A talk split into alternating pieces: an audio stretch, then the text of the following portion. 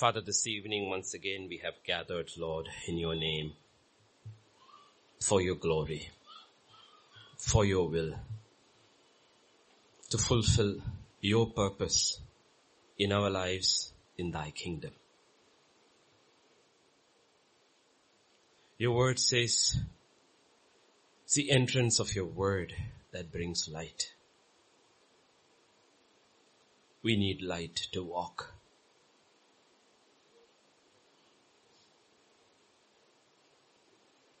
You said heaven and earth will pass away, but not a dot from your word. So we have come to that one unchanging thing in our life, Lord, the word of God.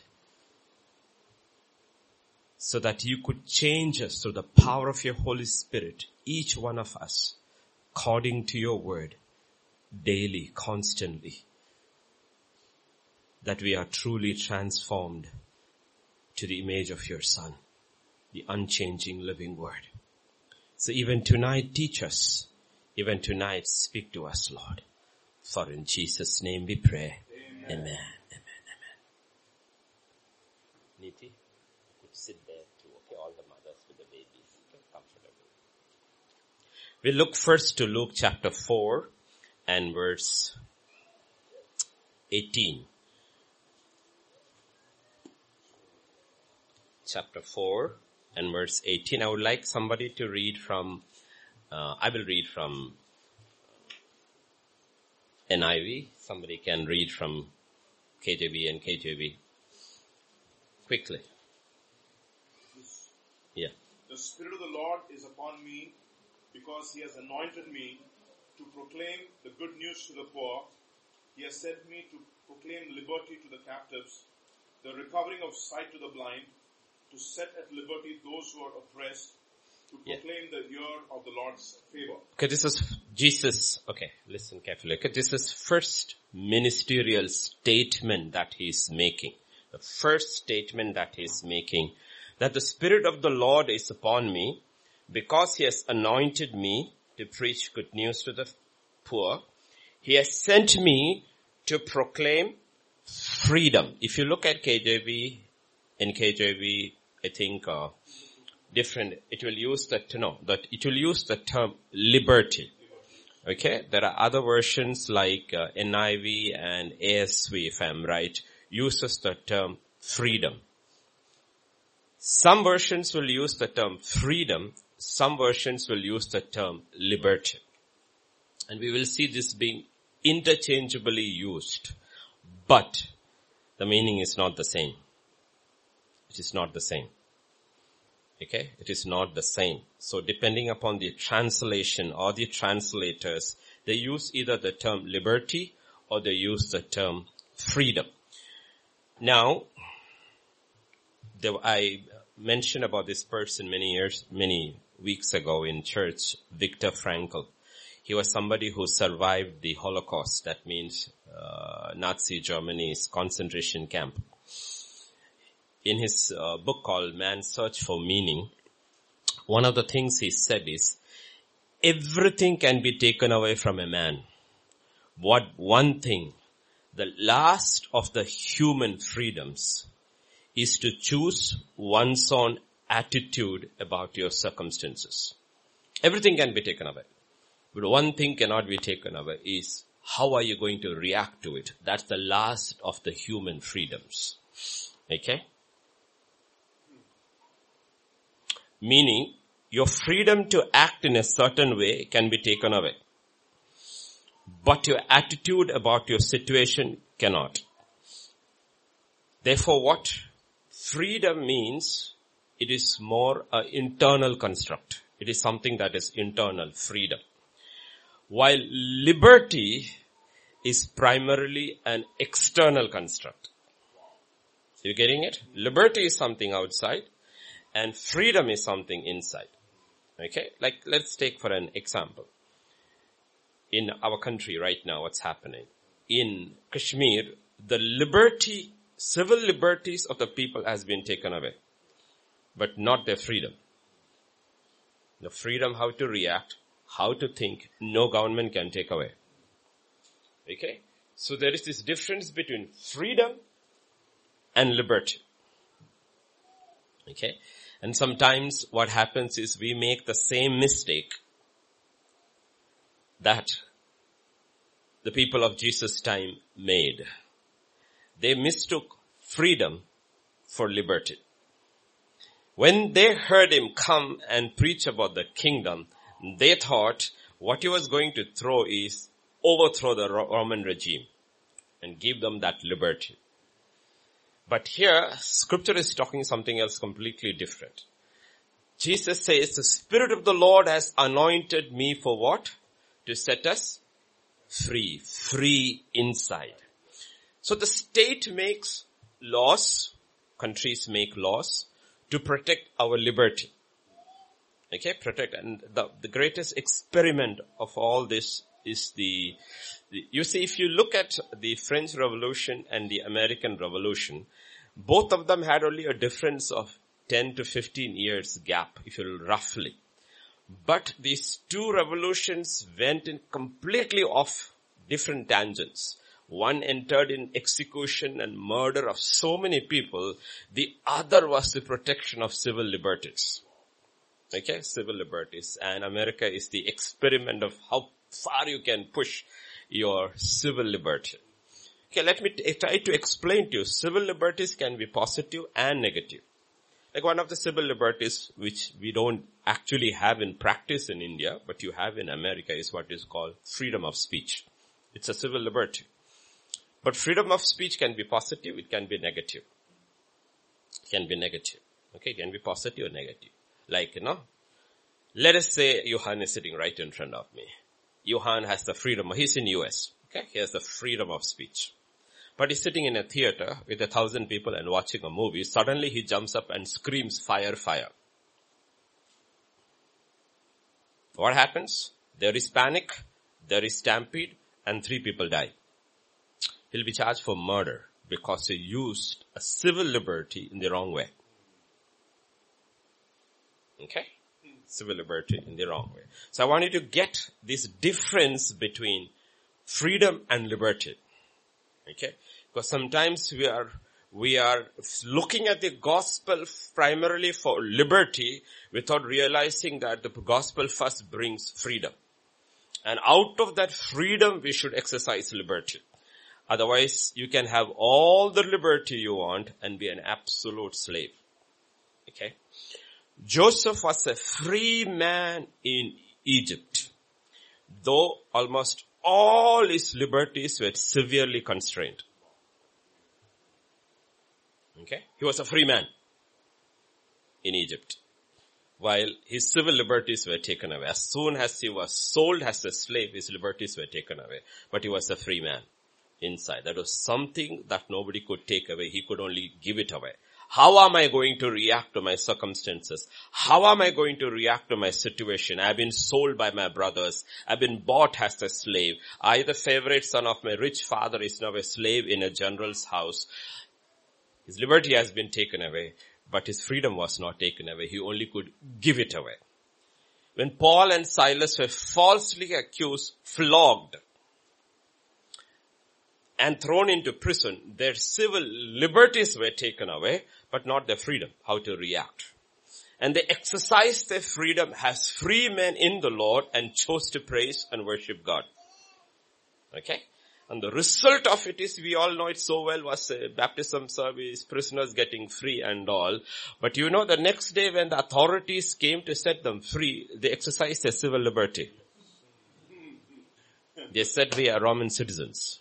And when they heard the leadership of the town panicked because you cannot flog and imprison a Roman citizen.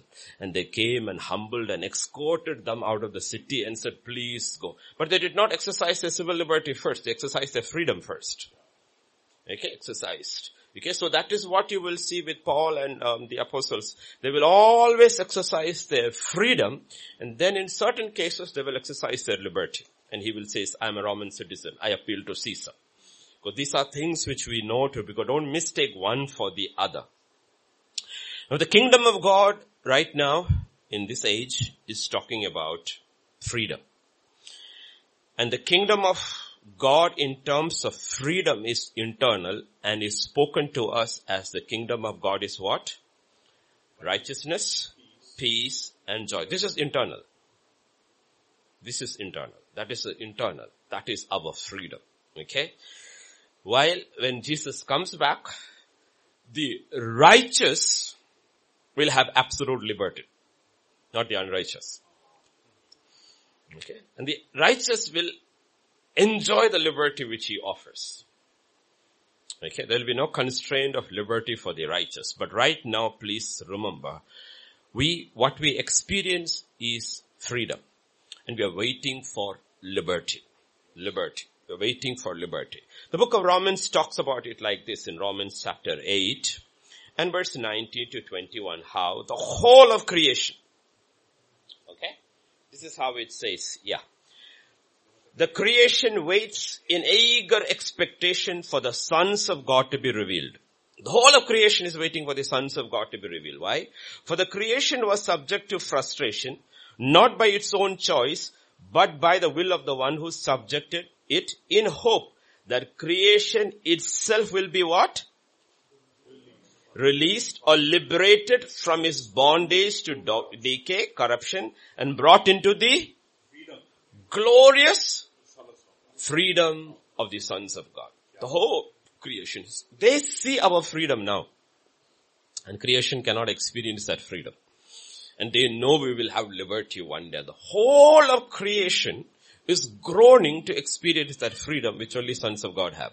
God's children who are born by the word and by the spirit experience that freedom. And the whole of creation is waiting for that. So there are freedoms that salvation brings. In John chapter 8 and verse 32, Jesus said, right, about those who obey and walk with him. This is what he said in 8 and verse 32. To the Jews who believed him, Jesus said, if you hold my teaching, you really are my disciples. That is verse 31. Then you will know the truth. And what does the truth give you? It gives you freedom. And this is internal. It's internal. The truth sets you free inside. In verse 36, this is what Jesus said. So if the Son sets you free, you are free indeed. Okay, it's not talking about liberty. It's talking about freedom. Okay. So please remember, this is Jesus' mission statement when he begins his ministry. The Spirit of the Lord has anointed me for what? To set the captives free. Freedom. But the problem is, like I said, they looked for what? They looked for liberty. And therefore they got very disappointed because not one was set free from Roman occupation. Not one was set free from Roman occupation. Nobody.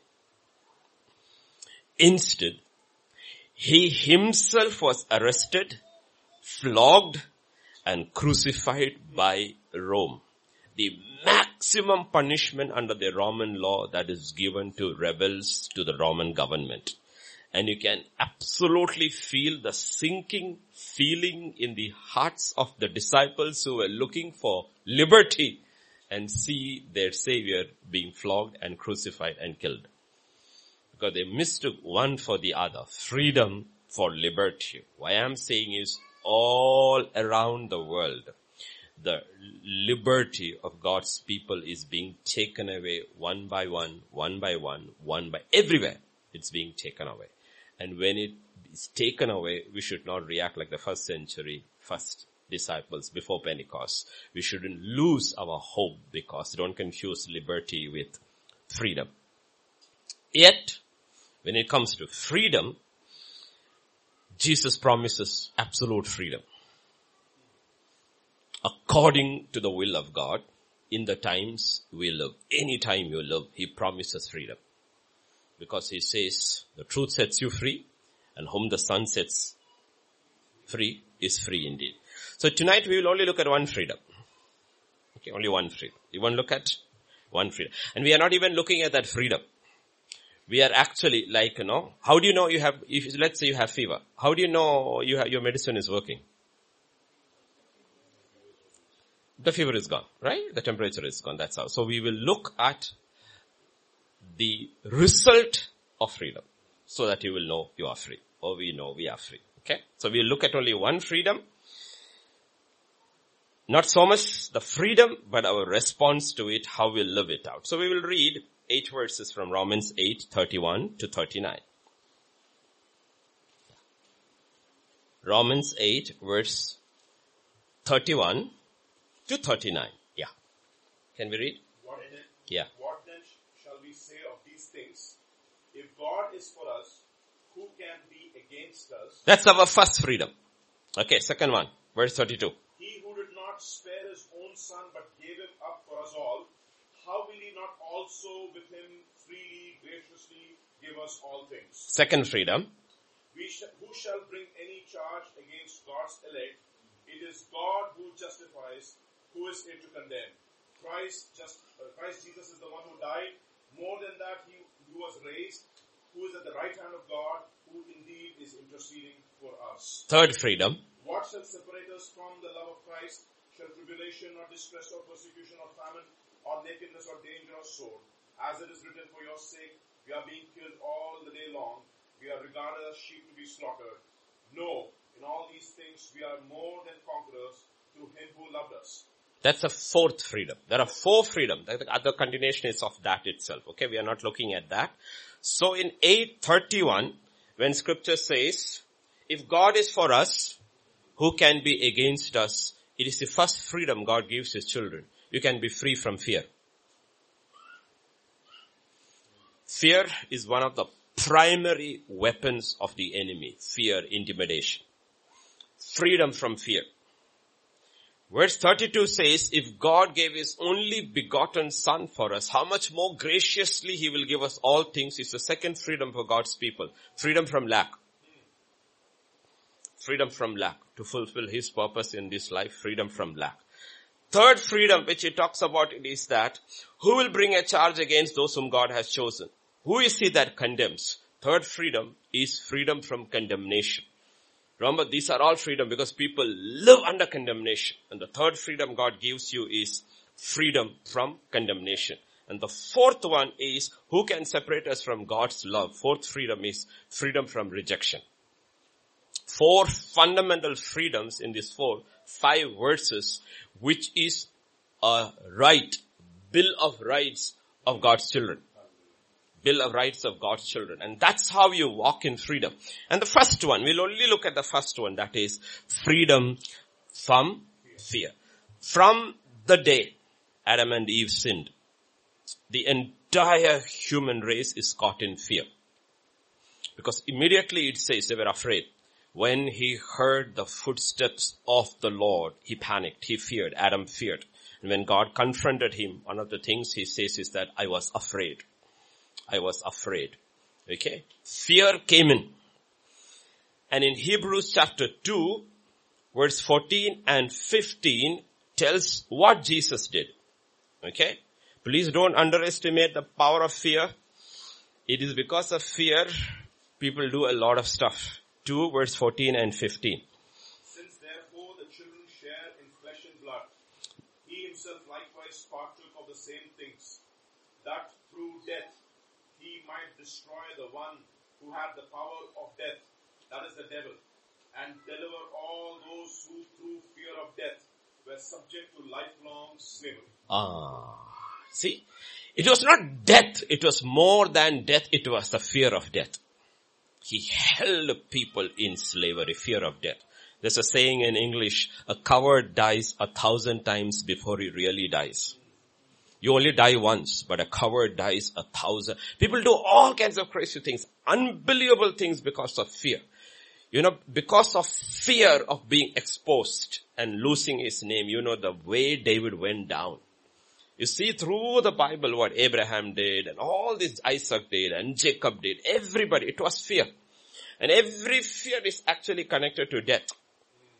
Death of something. Death of a name, death of a reputation, death of prosperity, death of health, death. Ultimately it all leads to death. People do crazy stuff. Even young people sitting here will do crazy stuff because of fear. And he holds people in bondage through the fear of death. Fear of death. lot of young people, you know, as they grow older and older, not young people, as they get older and older, out of panic, they marry the first one who comes. They panic. It's fear. It's always fear. They always fear. Or no, you are, you're really qualified and you're really good in something, but in panic you take the first job that comes. And you're so insecure, you know you are a misfit here, you're miserable here, but you're so afraid you will never leave that job. You will hold on to it for the rest of your life because it's fear that is dominating you. We're not finding our security in God, we're finding our security in our fears. Ones of fear. See, you need to understand this is what controls mankind and everything mankind does is intimidation. Uh, let me ask you this question. What are the pictures we get out of Kashmir? Nothing. Except one set of pictures. Soldiers, barbed wire, APCs, all around. It's a picture of intimidation. What was the picture you saw in Hong Kong? Other than the crowds because Hong Kong is free, what was the pictures that came from mainland China? Just 10 kilometers from the Hong Kong bridge or on the other side of the bridge is a huge football stadium full of armored personnel carriers saying that in 15 minutes we can. And they sent a video showing how the troops will come and with their guns and how they will suppress mobs. What is it all got to do? It's all got to do with intimidation. Intimidation. Governments, powers of darkness all intimidate to create fear so that out of fear we will, we are slaves to fear and we make decisions.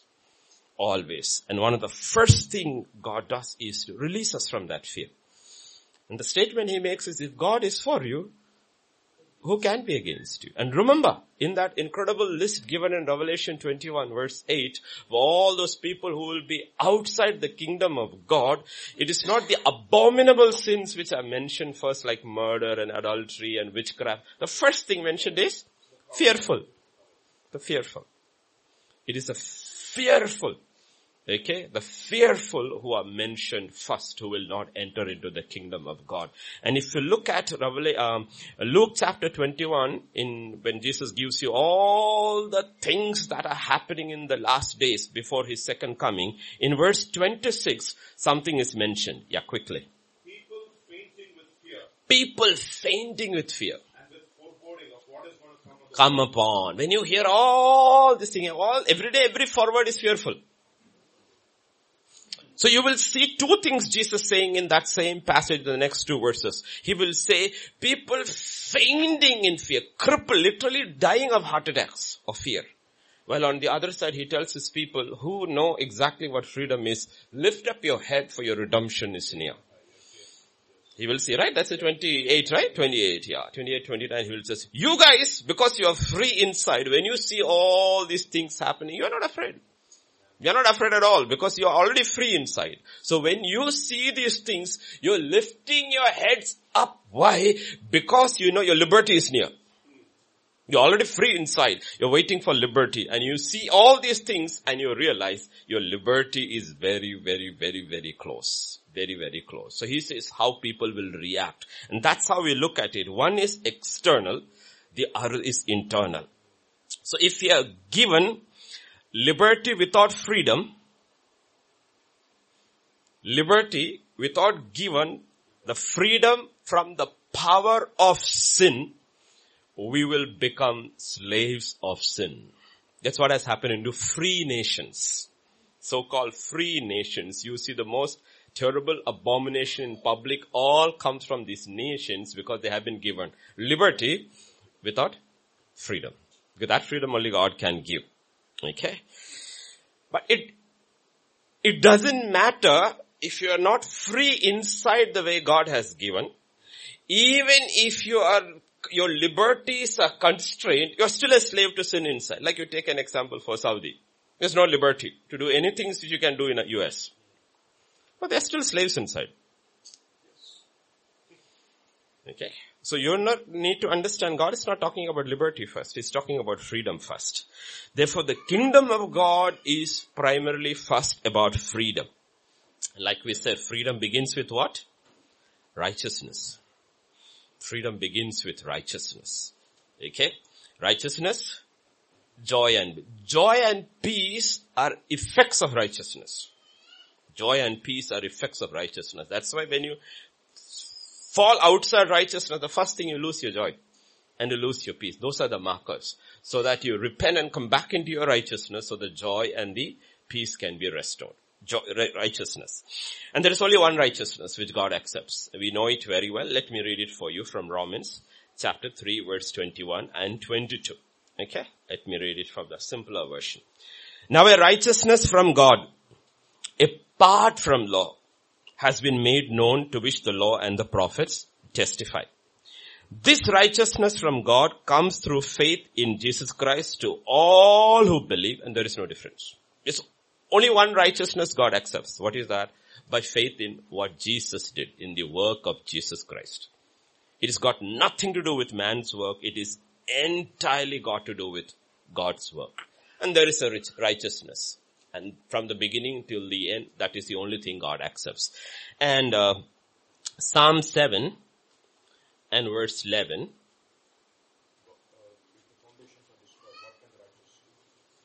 Psalm 7. Yeah. God is a righteous judge and God is angry with the wicked every day. Ah. Okay? God is righteous. God is righteous. And don't uh, construe scripture differently. God is mm, mad at the wicked every day, at the unrighteous every day. So the first freedom I have is when you and I repent and I believe in Jesus Christ, when the righteousness of Jesus Christ is imputed in us, God is not mad at me anymore. He's not mad at, he's not angry at me anymore. So if God is for me, who can be against me? Are you getting the picture? The first thing is that the wrath of God has passed over me. He's not mad at me anymore. He's not angry with me anymore because I am hidden in Christ. I'm hidden in Christ. He's not. Now in His sight, when we are in Christ, we are the righteousness of God in Christ. By faith. Okay? We are the righteousness of God. So the first freedom we suddenly experience, I am free from the wrath of God. Because that's what Jesus said you should worry. Don't worry about what people can do to your body. And after that they can't do anything. Be scared of that one who can destroy your body and your soul. He says, suddenly you realize you don't have to worry. I am free. Free from that fear. Because if God is for me, who can be against me? Why am, why do we have no fear? Not because of our works. Now let me tell you, all religions have works and Christianity which is not faith based also has works. Okay, also has works. Like if you are a Muslim, you go to Mecca. But if you, if going to a place makes you righteous, do you have to keep on going? That's what happened under the law. Every year there was a day of atonement. Every year the high priest went. But scripture says Jesus once and for all and after that he sat down. But scripture says in the Old Testament the high priest is always standing. Jesus sat down, work over. One time, it's over. Okay, so God says you can choose. You can choose the righteousness that comes from Christ or the righteousness that comes from by the law. And nobody is considered righteous by the law of any religion. Okay. So what happens is there is no fear anymore. There is this fear has gone. Now the first freedom God gives you is the freedom from fear. If God is for me, you personalize it. Okay. Don't make it us. Us is a doctrine. Me is personal. Jesus died is history. Jesus died for me is salvation. Okay? History doesn't save me. Okay? History doesn't save me. I learned from history doesn't save you and me. So salvation is very personal. Jesus died for me. If God is for me, who can be against me? I am free. Now the question is, how do you know you're free? This is an internal thing, right? How do you know you are free? I am righteous. God is not angry with me anymore. Not only that, God is for me now because He's pleased with me. Why is He pleased with me? Because I am hidden in Christ and Christ, God is always pleased with Christ. This is my son in whom I am well pleased. So He is for me. Therefore who can be against me? So if I am free from fear, How do I know I am free from fear? Proverbs 28 verse 1. Yeah. Proverbs 28 and verse 1. Pastor Vijay will know Proverbs very well. He's Proverbs 1 to 31. what does it say? The wicked flee and No, no no. man is pursuing. Yeah. The righteous are bold The righteous are as a lion. Bold as a lion. bold. Have you noticed a lion, even a lion cub, that fellow who can be kicked across the room, he also walks. Have you seen, I mean, National Geographic or any the channel saw, that fellow is a lion, it's in his DNA. It's in his DNA. He's bold. He doesn't even know that the big dog can kill him. But he will go against a tiger also. Because he is a lion. Scripture says somewhere here, the righteous, okay, righteous are bold as a lion. Meaning, you are fearless. Okay. It is not enough to be without fear, you also have to be bold. You are fearless. That's what God makes you within. He makes you bold. He makes you fearless. This is one of the gifts God gives his children. You are bold. You are fearless. Okay? Usually what happens is the devil intimidates through all kinds of systems and circumstances. He does. What people do is that either, like we literally say in English, when I saw it, I froze. That's exactly what happens when the lion roars, you know. The deer is like caught in the headlights. It freezes. Okay? Freezes. Others just crumble. They just fold. Okay, so the title of today's message is cold, fold or bold. Okay? You have to decide when you face situations in your life, how do you react? Do you freeze? Or do you crumble? Or are you bold? This is something which we grow in. Something in which we grow in. And where does our, remember, the reason is our boldness comes because we have been set free from fear. Been set free from fear. We are not intimidated. Not only that, we know God is for us. And he makes this statement, if God is for you, who can be against you? In Matthew 11 verse 12, scripture talks about the kingdom of God. And I told you the kingdom of God is within righteousness, peace, joy. You know, how the kingdom of God advances. Yeah. From the day of John the Baptist until now, yes, these violent men basically are bold men. Bold men. They are not physically violent. They are very bold men. The violent, meaning bold men are taking hold of the kingdom and expanding the kingdom. They are not fearful. They are fearless. You look at Jesus, okay, when Jesus came. It is interesting when Jesus came. He came 2000 years ago. And Daniel had seen the vision of different regimes. First he sees Babylon with the head of gold.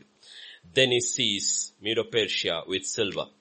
Then he sees uh, Greece in bronze. And then he sees Rome in iron. Then at the end he sees iron and clay. Meaning, in historically speaking, the most powerful, ruthless regime ever witnessed by man was the Roman Empire. It was unbelievably strong, unbelievably ruthless. Nobody would dare to go against the Roman Empire and their legions would march in and take control. Anybody who tried to do anything against the Roman Empire, you're finished. And you need to realize even the demonic took their name from the Roman Empire. When Jesus asked the demons, who are you? They said legion. They said legion. Even the demonic was like appropriating terms from the Roman Empire because that's how cruel they were and how strong. It was called Pax Romana, which means the rule of Rome. And nobody dared. And it was when it was the strongest and the most cruelest and the most darkest for the Jewish nation, Jesus came. He came. And how did he come? Born in a manger of a poor set of parents in Nazareth, out of which nothing good comes. And here is a carpenter from Nazareth stepping in into the Roman Empire. And he starts speaking. And when he starts speaking in John chapter 7 and verse 26, this is what they said.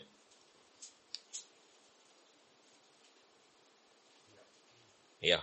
And here he is speaking openly, Hmm. and they say nothing to him. Hmm. Can it be that the authorities really know that this is Yeah, that's a very, this thing, translation. KJV will say, lo, he speaks boldly. Speaks boldly. They were shocked with the authority. Because normally, you know, normally you can't get a carpenter to come and preach boldly. You know, and especially he comes from some small, like, you know, Mancherial or somewhere he comes to Hyderabad, he will have that kind of confidence. This is from Nazareth, a carpenter's son comes and they're saying, lo, what with, how boldly he speaks. And he literally was. He looked in Pilate's eye and said, of course I am a king. Basically saying you are a slave. I am the king here. Okay.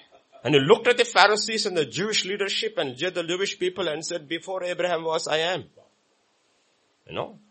Please don't confuse meekness with weakness. He was meek and he was incredibly bold. There was no fear because he knew who he was and he knew his father was for him. So after Pentecost, once the Spirit came upon them, the church was never the same. Absolutely never the same. In Acts chapter 4 and verse 13, this is a description of the church from the mouth of the others. 4 and verse 13. They saw, now when they saw what? The boldness. The boldness of Peter and no, that's the first thing that caught the eyes of the Pharisees. It's not their eloquence. It was not their sermon. They saw their boldness. These are people without fear. The people without fear. I still remember when I was uh, young, had just got saved, and I was in college, first year I think. I had gone for a, the youth meeting, and I was at Trivandrum at the LMS hall, and one of those missionaries uh, who used to fly in small planes from US to Cuba and drop this, uh, what you call that? Pamphlets, no, not pamphlets, we, yeah, the tracts, no?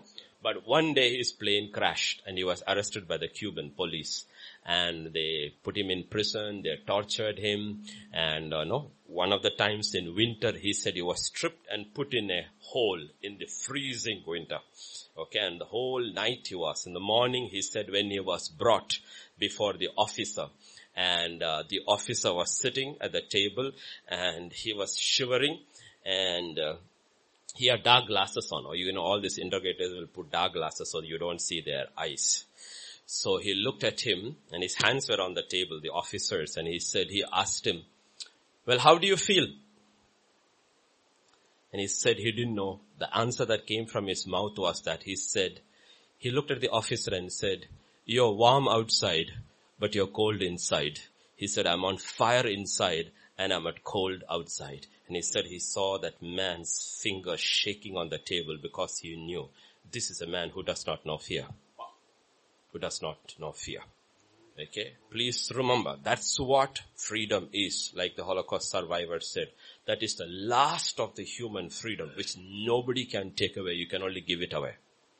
Can only give it away. How you're going to respond to it. They can take all your liberties away. They can take all your liberties away. But they cannot take that freedom away unless you choose to give it away. So scripture says, Jesus was bold. And here he says, they saw the boldness of Peter and John.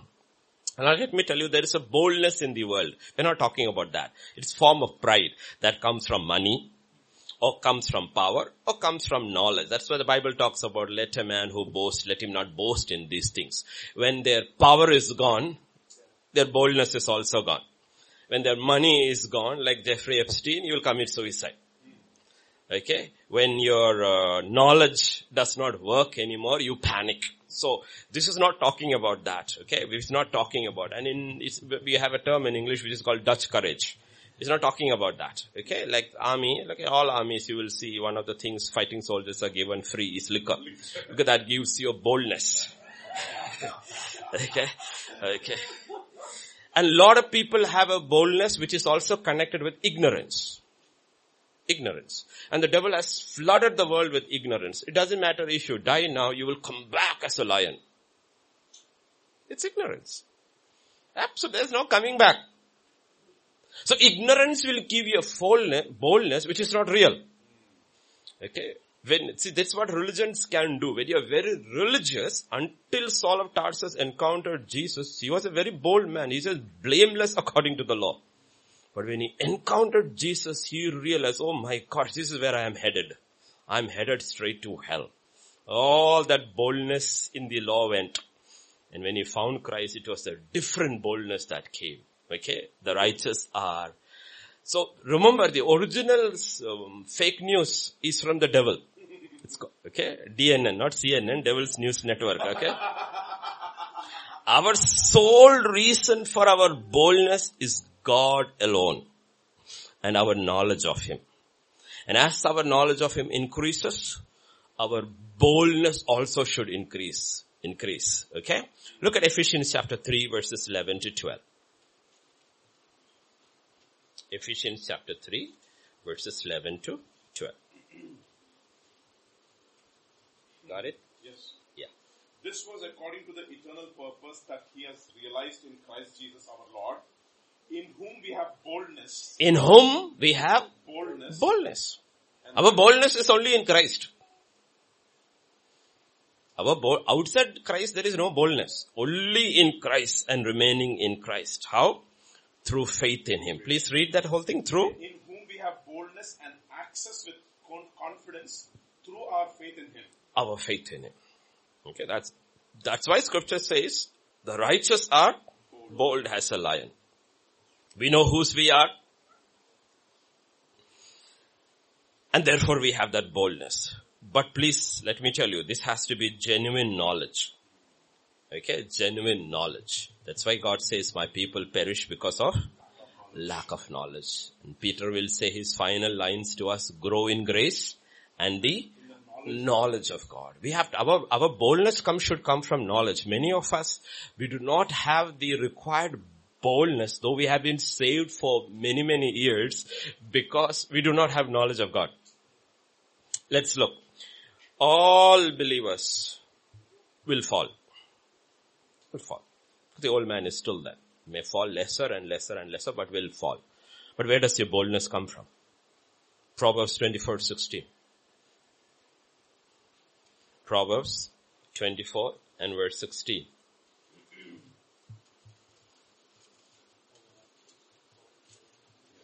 What does it say? Yeah. Yeah. For the righteous falls seven times and rises again, Ah, the wicked stumble in the times of calamity. calamity. Even if he falls, that is perfect fall, seven times. But he will rise again. Where does your confidence come from? Your confidence comes from that even when I fall, my God is for me. He is for me. And He will lift me up. He will not leave me. He will lift me up because He has already seen me in Christ. That's where our boldness come from. Okay, where our boldness come from. While the wicked perishes in their calamity and they, they just go into depression and drugs and alcohol and suicide. They just go down the route. They are not able to come down, up because they don't have knowledge of God. They don't have the knowledge of God. Remember, all this boldness is only connected with God. And to be connected with God, that boldness according to different, different situations, for that boldness to come, it is according to the knowledge of God. So we saw one. Let's look at another one. We may have lots and lots of troubles. I think it's Psalm 34 and verse 19.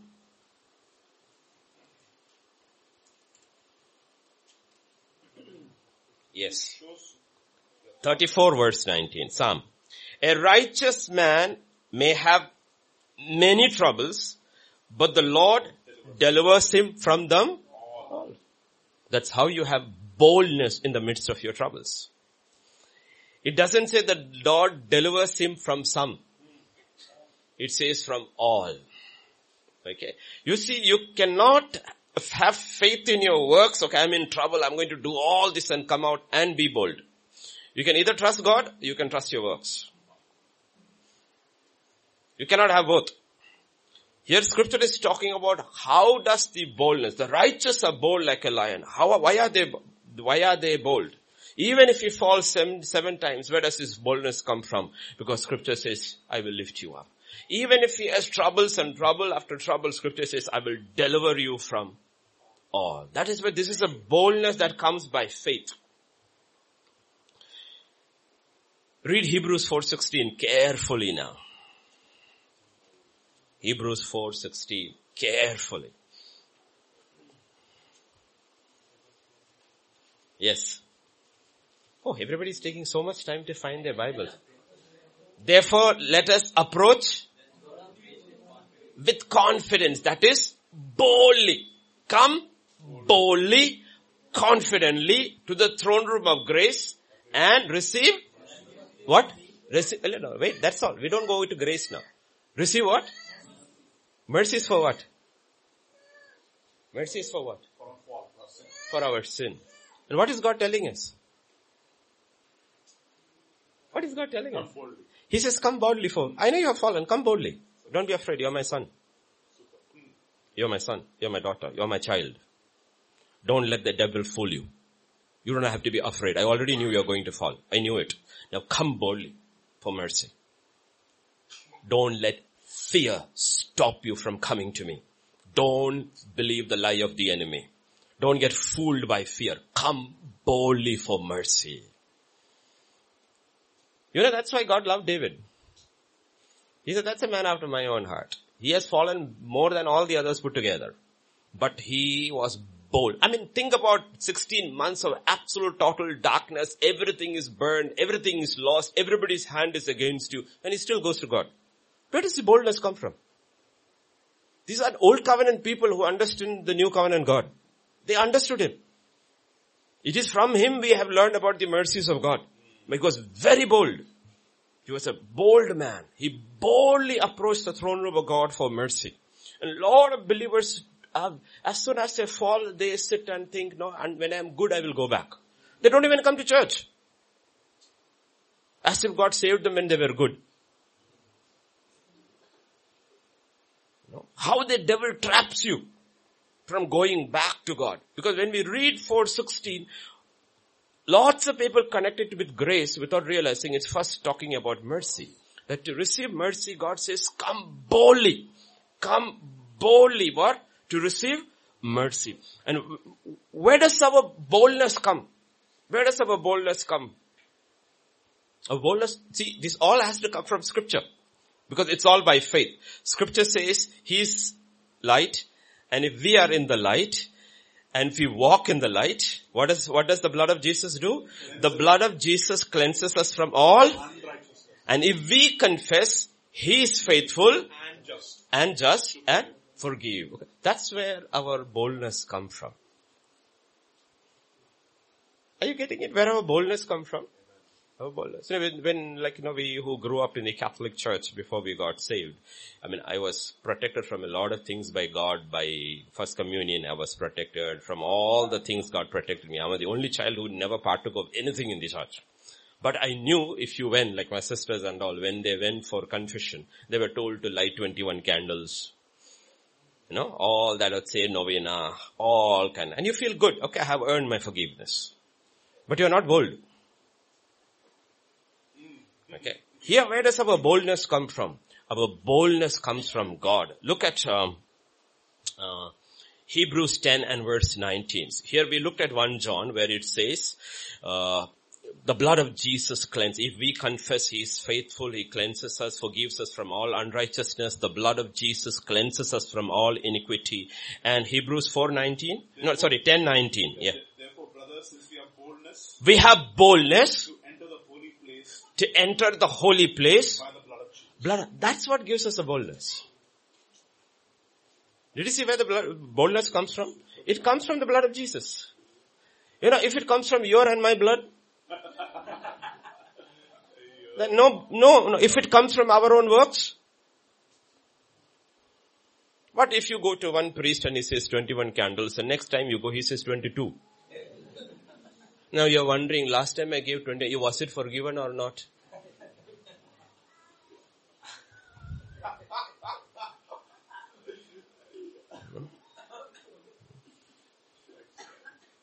You see, our boldness comes because of the blood of Jesus and we are encouraged to come to the holy of holies. That's the throne room of grace. Everywhere what does God says? What does he say? You can be bold. You can be bold for mercy. Because if we are not bold for mercy, what we miss out is grace. The power we need in our daily lives. He says because a lot of people have been fooled by the devil, believers I'm talking, not about unbelievers, the righteous, the believers who are in Christ. When they fall, they don't go. They wallow in their sin and in their misery for days together. And that's where you learn from David. And you learn from people in the kingdom of God how they had that boldness. The church was not, if you look in the book of Pentecost, they were incredibly bold. They were not cowed down by threats. You look in Acts chapter 4 and verse 29 after the apostles have been arrested, flogged, released. And if you come to Acts chapter 4 and, verse 29. And now Lord, hmm, look upon their threats and grant your servants to continue to speak your word with all boldness. with all boldness. You know what they're saying? They're asking for more boldness. Lord, these many days we preach without getting beaten. Now we got beaten. Now we need more boldness so that we preach even more powerfully. We would say, Lord, please send us police protection, please. That's not what they're saying. Give us boldness, more boldness. And? Verse 31? Yeah. And when they and when they had prayed, Mhm. the place in which they were gathered together was shaken, and they were all filled with the Holy Spirit and continued to speak the word of God with boldness. with boldness. God answered their prayer. He filled them with the Holy Spirit and then he gave them extra measure of boldness. You know what? Because the righteous as bold as a lion. Okay, that's what God is talking about. This is the natural response of sons and daughters of God who experience the first freedom in their life. What is the first freedom? Freedom from fear. They are bold. In Acts chapter 9 verse 27 and verse 27. But Barnabas took him and brought him to the apostles and declared unto them how he had seen the Lord in the way, and that Loudly Peter, how can you preach? But Barnabas took Yes. Mm. Brought him to Mm. and declared unto them how the Lord, how he had seen the Lord in the way, Mm. and that he had spoken to him, and how he had preached boldly. How he had preached boldly. Barnabas is giving Paul's testimony. The persecutor of Christians is now preaching Christ. And how did he preach? Not fearfully. Boldly. Boldly. And the next one, that is uh, verse 29. And he spake boldly in the name of the Lord Jesus, and disputed against the Christians. for Yes. Saul stayed with, uh, yeah, okay, he stayed there and moved about freely speaking boldly in the name of Jesus. Okay. So you will see this was, and Acts chapter 13, if you go, and verse 46.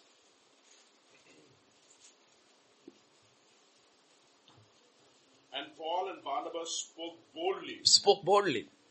So you will see it was not with just one apostle or one person. This was with all of them. All of them were bold preachers. Because you need to have boldness. Boldness comes from knowing who you are. Who you are. That's where the boldness comes. That's what God says. If God is for you, who can be against you? You can't be a fearful preacher. If you're a fearful preacher, that means either you don't know your God or you don't know your subject. Okay. So, let's get into the practical. How does this boldness come? Daniel said something interesting. Those who know their Lord will do mighty exploits, right? The way boldness comes and grows is by knowing God intimately. Okay? First you have to accept this fact in your heart. You don't have to understand the whole word, but this is the word of God. It's a revelation of God. This is where I find Him and I know Him. And He is revealed through Jesus Christ. And that God never changes.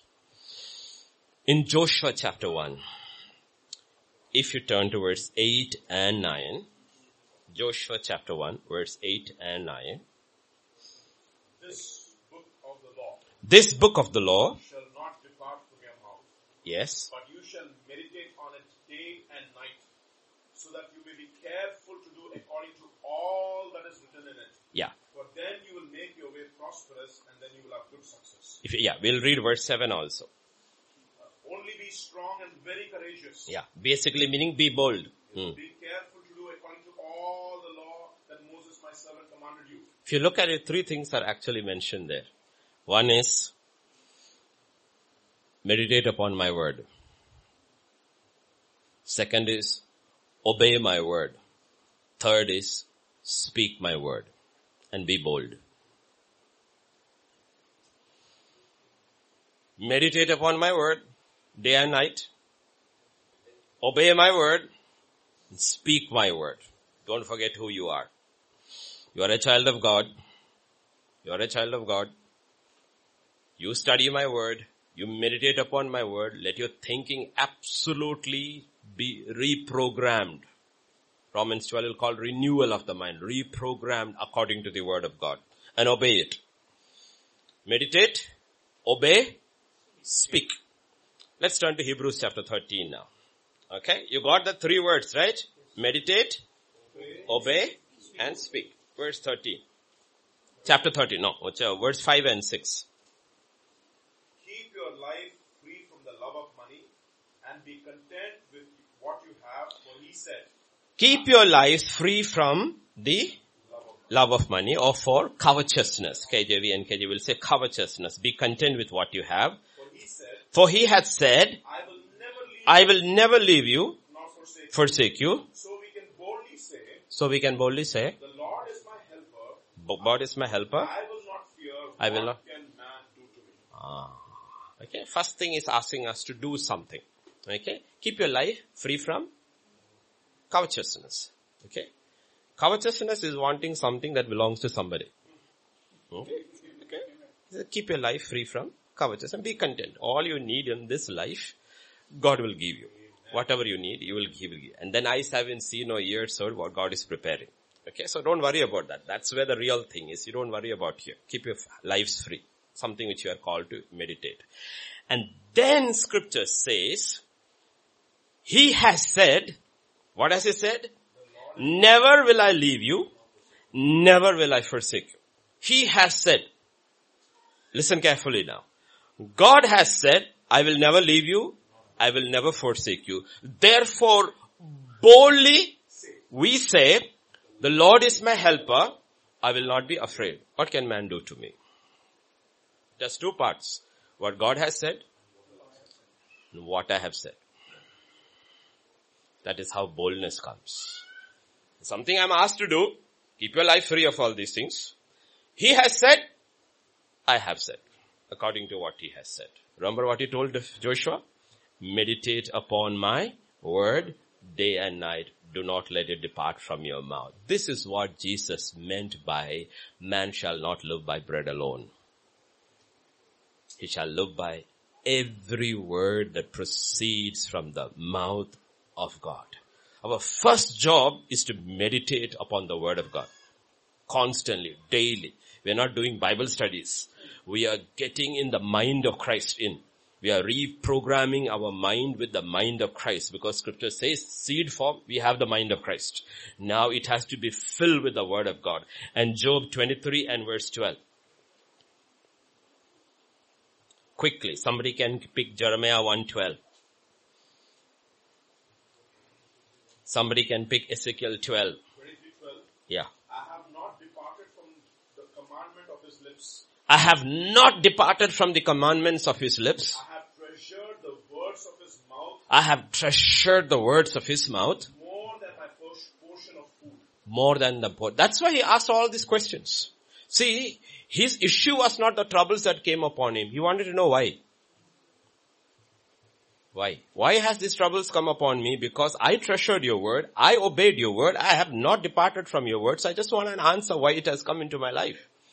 So scripture says, I treasured your word. I have not departed from your word. I have treasured your word. This is the oldest book in the Bible. Job saying. And in Jeremiah 112, NIV will say, I watch over my word. God watches over his word. He watches over his word to perform. That's why the writer of Hebrews says, he had said, therefore boldly I will say. And Ezekiel 12 and verse 25. Anybody who found Ezekiel? For I am the Lord, I speak and the word that I speak will come to pass.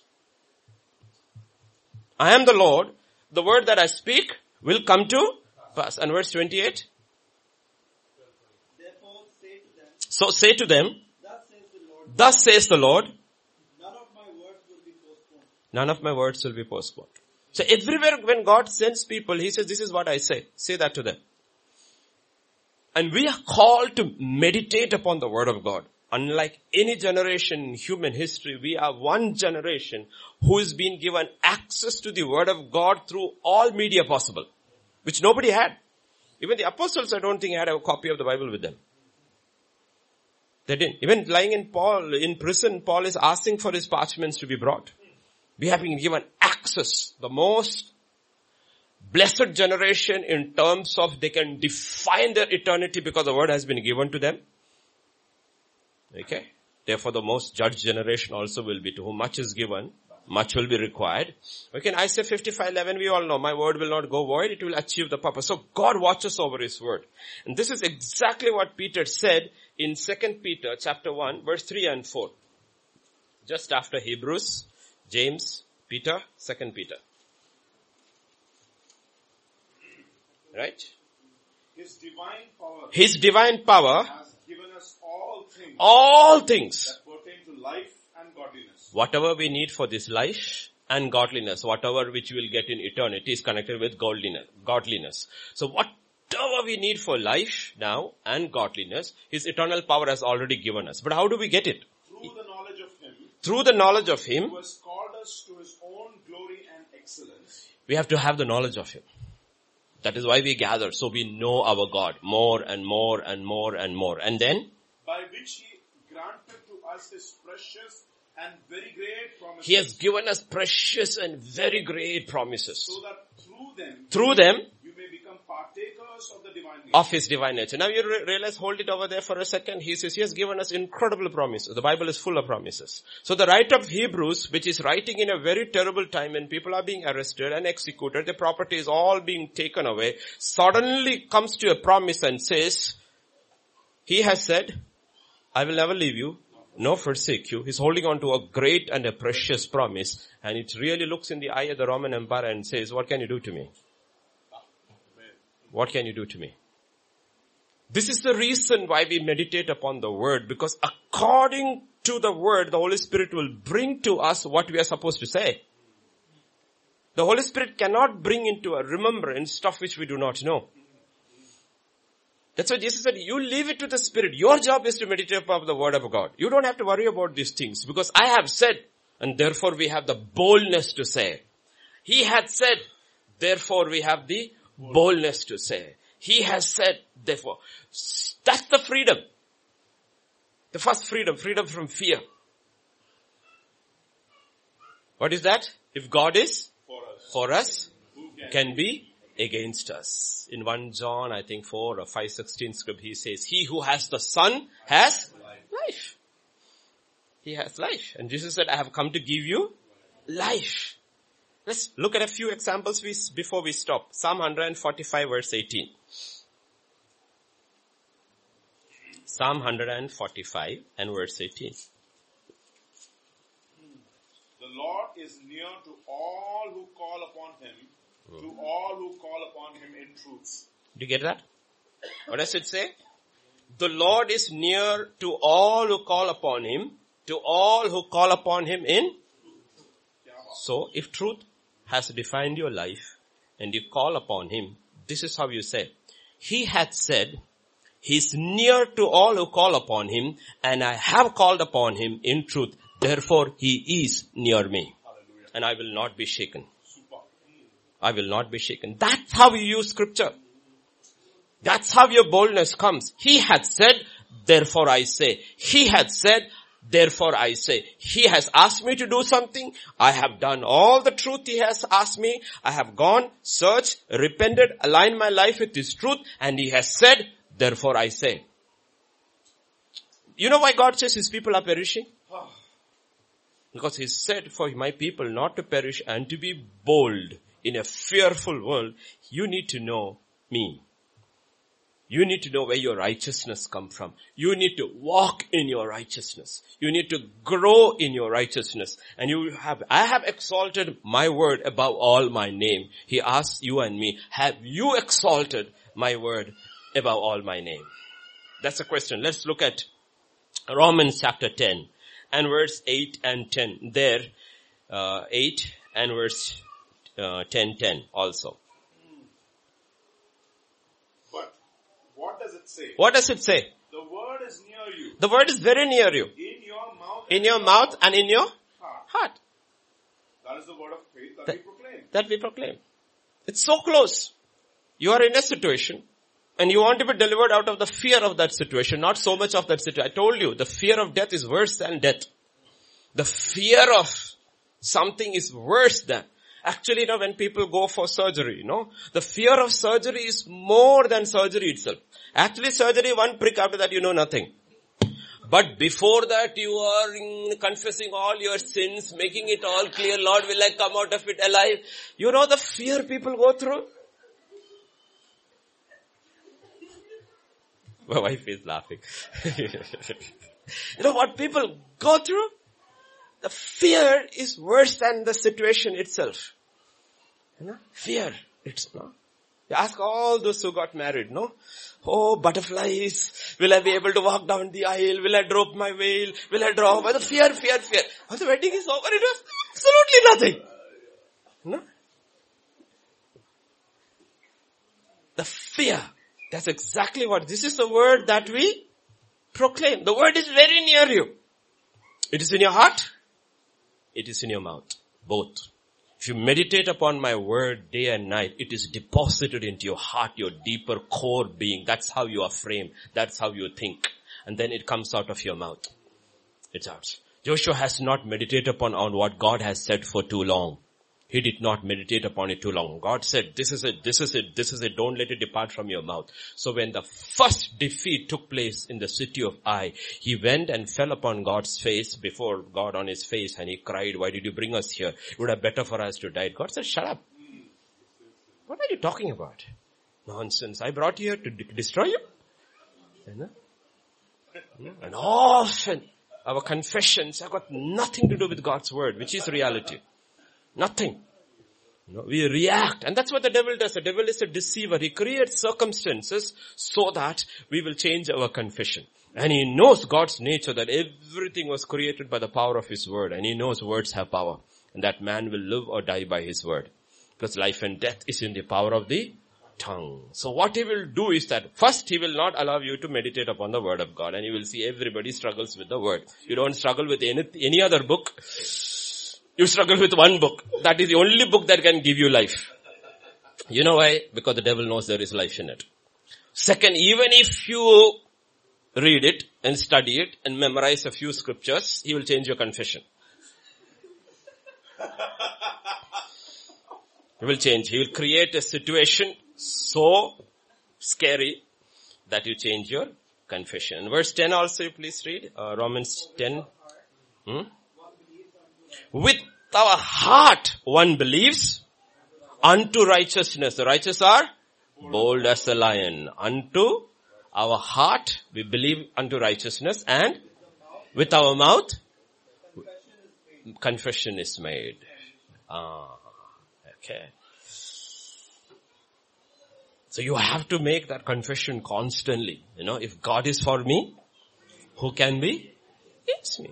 He has, he, he has said, I am more than a conqueror. Okay.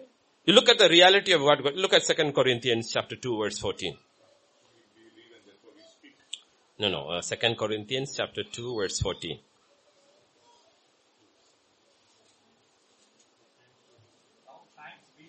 Thanks be to God. He who always leads us in triumph. Okay, that, that's what God has said, okay? He says, He doesn't say I will lead you. He says He leads us. Always in what? Triumph. Thou hast said, you lead me always in triumph. Therefore, I say, I am more than a conqueror in Christ Jesus.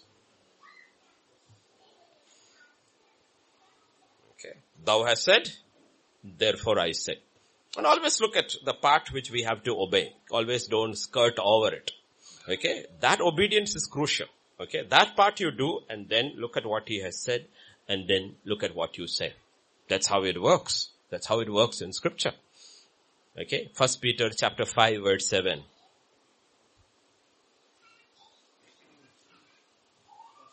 Chapter 5, yeah. Cast all your care for you, for him, because he, because he cares for me, I am carefree. I'm not careless. These are two different things, okay? I'm without care. Because he cares for me. Now you see what happens. Okay, I was telling the pastors on, day yesterday, yesterday? Uh, Monday, you know? In the new covenant, old covenant, David says, the Lord is my shepherd. Which means, therefore I shall not. That's what, who says? David says. He's an old covenant saint. What does the new covenant saint say? The Lord is my father. I shall not want. The Lord is my father and I shall not, I will not go through lack in my life unless this God has got some purpose behind it. I shall not, I'm not talking you will meet all your wants. I'm not talking about that, but all, you will not go through lack. You will not go through lack. Why? Because he is my father. That's what Jesus was saying. You fathers being evil knows how to give good things. If a son asks for an egg, will you give him a stone? Hmm? Ask for a fish, will you give me a serpent? He says, you guys who are evil are good. And what about me who is always good? The question is, God says, do you believe? Do you believe? That is where our boldness comes from. Our boldness comes from because, you know what? We know who we are in Christ Jesus.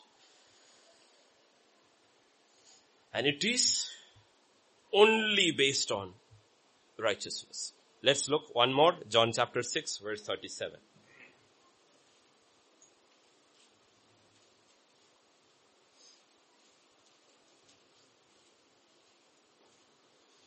6.30. Hmm? All that the Father gives will come to me. And the one who comes to me, Hmm? I will by no means cast out. By no means. What do you say? Lord, I have come with all my sins, with all my burdens, all my doubts, all my failures, and you have said, if I come to you, you will not cast me out. That's where your boldness comes. That's where your boldness comes. You know? That's, that's, you have to look at what you have to do. That obedience part, I'm not taking it out. But I'm talking about the other side. What has God said and what do I say? What has God said and what do I say? Because these are all connected in the kingdom of God. You know, when you are sick, you have to do what you have to do.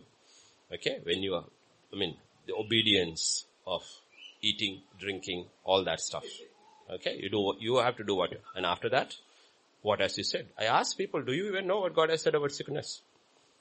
Exodus 15, 26, I am the Lord that healeth thee. And he actually says, I will not bring the diseases I put upon Egypt upon you. I will bless your bread and your water. I will take sickness from your midst. I am the Lord who forgives all your iniquities and heals all your sicknesses. He says in Psalm 107 verse 20, I sent forth my word and healed your diseases. And Proverbs 4, this word is health for the whole man's body. Why do you have to walk sick is my question. Unless God has a purpose in it. Certain sickness, he said, that's for God's glory. But I, I don't accept that healing has stopped. I accept that. There's nothing, nothing has stopped. Everything God did in the past, He will still does and He will still do. But we need to know our promises. We need to know what He has said. And therefore our, our life and our belief and our confession has to align with it and keep on doing it. Like one of my healings, it took me two years to confess before it just went. Without medicines. It just went. One day I woke up and it's gone. It's never come back. It troubled me for years and years and years. Like Indian medication wasn't working at all. I was getting medication from Europe and America to deal with it. And I thought Indian medicines were strong. You know, but it just went and never came back. But every day I said, I believe what it is written. I believe what it is written. I believe. If you have, if you're getting some glory out of it, then it is fine. Okay. Did God tell you three times no? Don't ask me again. He didn't tell any one of us. Okay. Don't be a Paul when you are not. So what does it stop you from asking for and confessing? Lord, I believe. Your word. I believe. I believe. What is it stopping you from confessing? No, I, I, am old. I was young. Now I am old. I've never seen thee. See, the problem is immediately, but I am not righteous. Who told you you are not righteous? Are you in Christ? Yes, in the book of Romans, Paul will say there is none righteous and he's talking about people outside Christ. But once you are, there is one who is righteous. Who is that? Jesus Christ. And every believer is hidden in him. Therefore, looking by faith at the righteousness of Jesus Christ, you say, I was young, now I am old, and I never seen the righteous beg bread. They lend freely. They lend freely. Why do you think God says it's more blessed to give than to receive? Why? No, that's what I was telling the pastors yesterday. Day for yesterday, I was telling them that that's a second, no? Freedom from lack. Why? Oh. It is not that I have enough. I'm not blessed. No. I have to be able to give. I have to be able to give. That's what a believer is. I was asking them a question. Imagine, I asked them, let's imagine Pastor Vijay and Mukesh Ambani are both part of the same church. And Pastor Vijay puts 5,000 in the offering, Ambani puts 5,000. Who is rich? Vijay. He can live in a 35 story bungalow, but he's rich. The kingdom of God, your richness is connected with your giving. It's not with what you have. It's what you give. And God's people are givers. Why? Because they know who their father is. Their father owns a thousand cattle on a thousand hills. He owns the gold and the silver. They're never afraid of lack. Therefore they're able. Because why do people not give their lives? Because they're very afraid. How come most of you haven't surrendered your lives till today? Because you're afraid that God is not good. It's fear that keeps you. We will talk about Paul, 2 Timothy chapter 4 and verse 8 here. I, I have run my race, I finished my course, I fought the good fight, I've kept my faith, I see the crown. But before that he says, my entire life was poured out as an offering. I was not afraid to give it to him because I know in whom I have believed and I know into whose hands I have committed and he will keep it until that day. It's fear that cripples. Like Cyril has been preaching the past couple of, you think God is a pleasure killer. He's not. If anybody knows how to give pleasure, it is God. And therefore people don't surrender because of fear. Fear cripples you. And most people in the church around the world is not used by God because the devil has crippled them. Absolutely crippled them. You know, because who is used by God? Anybody who has to be used by God has to be a giver. And I'm not talking in terms of money, I'm talking in terms of life. Abraham, yes. Pack up, leave. What, what are you asking? I'm asking your life. And if I give my life, all nations shall be blessed because of you. All nations. Not one or two, all nations. What do I require from you? Give your life to me and I will make you a blessing to all nations. That's the Abrahamic promise for every seed of Abraham. And you have to break this, this, this fear that grips your heart and get into this. Get into this. There is no other way. You have to get into this. This block has to be removed from your minds. I'm going to listen. I'm going to read. I'm going to meditate and I'm going to change my thinking pattern according to this and I'm going to change my confession also according. That's all he told Joshua. Joshua, be bold. Okay, don't be afraid. Be bold. Do one thing. Don't turn to the left. Obey my word. Meditate upon my word. Speak my word. Nobody will be able to withstand you. You can be fearless. You are a conqueror. You're more than a conqueror. The promised land is just before you. I give it to you. Go take it. That's how it works. That's how it works. You know? Because like I said, dark clouds are gathering around the world and the nations. And this is the time the bold ones will arise. That's why God even sent his own son when the, the world was in its darkest, most cruel hour. Young man comes and started speaking boldly. What did he speak? Repent, the kingdom of God is here. One line message, it's here. And I'm not afraid. Amen? Amen? Let's pray. Father, this evening we just come to you, Lord. We just thank you, we just praise you, Father, because of what you have done for us in Christ Jesus. And I pray today, Father, that a spirit of fear, intimidation will be broken in the lives of children.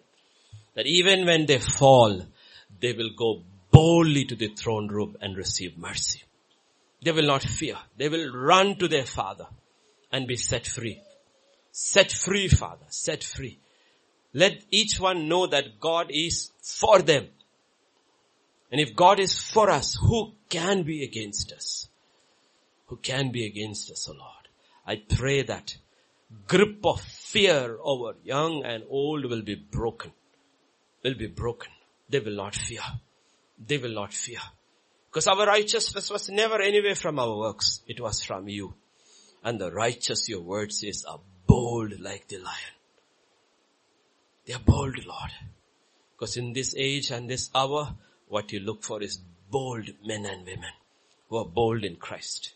And our boldness is of you and you alone by faith. Baptize us also, Lord, like the early church once again with the Holy Spirit and boldness that we will not fear. And we will testify of you and witness of you every place, every opportunity you give us, Lord, because we do not fear. For you have not given us a spirit of fear, but of love and power and a sound mind, O Lord. Thank you, thank you, Father. Thank you, Lord. You brought us here safely. And as we go back, Lord, I pray, reach each one home safely, Lord. Thank you, thank you, Lord. For in Jesus' name we pray. Amen. Amen. Amen.